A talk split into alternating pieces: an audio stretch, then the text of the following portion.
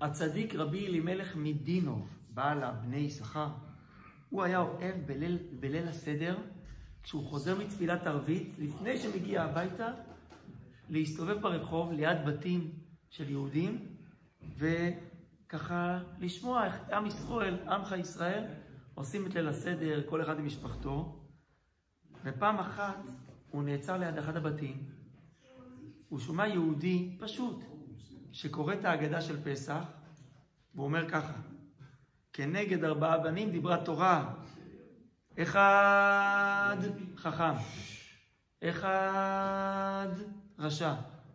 כל פעם שהוא קרא את המילה אחד, הוא אמר את זה כמו בשמע ישראל.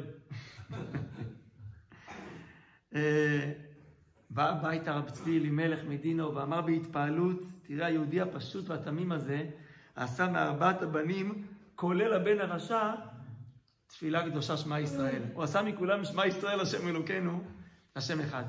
זה גם מהספר של אבי מורי, אה, מסביב לשנה. אני, כל הזכויות שמורות. דבר בשם אומרו. יש לו סיפורים יפים. מה זה אומר? מה זה אומר? זה אומר שלהיות הורה, זה קודם כל להתייחס אל כל בן כאחד. אחד חכם, אחד תם. כל בן צריך להימדד בפני עצמו. לא, אתה לא צריך לתת להם שמות, לא צריך להגיד לו אתה, אתה, אבל תסתכל עליו. אתה רואה שהוא יותר חכם? תן לו, דבר איתו בשפה שלו. אתה רואה שהוא תם, אבל השוואות זה דבר שגורם נזקים בחינוך. אל תדבר, תתייחס לכוחות הנפש שלו. זה פעם שמעתי מהרב אייל גריינר, ראש הישיבה בטפחות. דבר שני, אותו יהודי מתוק שעשה אחד, תחבר כל אחד מהבנים לאחד. לכן ההגדה אומרת אחד חכם ואחד ואחד. ההגדה לא סתם מעריכה, כן? לפעמים יש להורה איזושהי העדפה לבן מסוים, גם אם הוא לא אומר את זה, וגם אם עוד יותר גרוע אם הוא, אם הוא אומר את זה.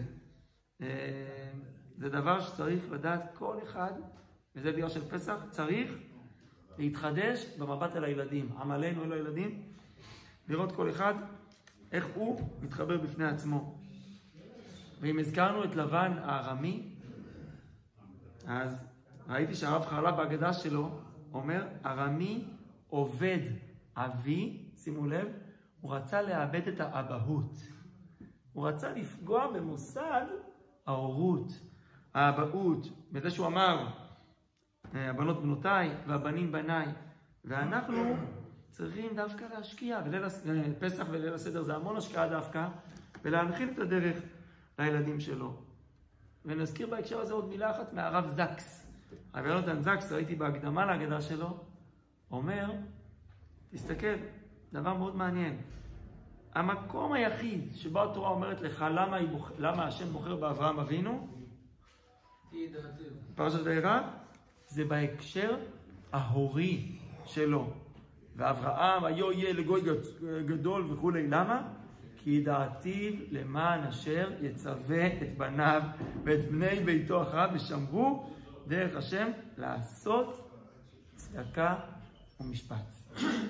זה להיות יהודי, זה לנסות להעביר הלאה לילדים, לתלמידים את הדרך.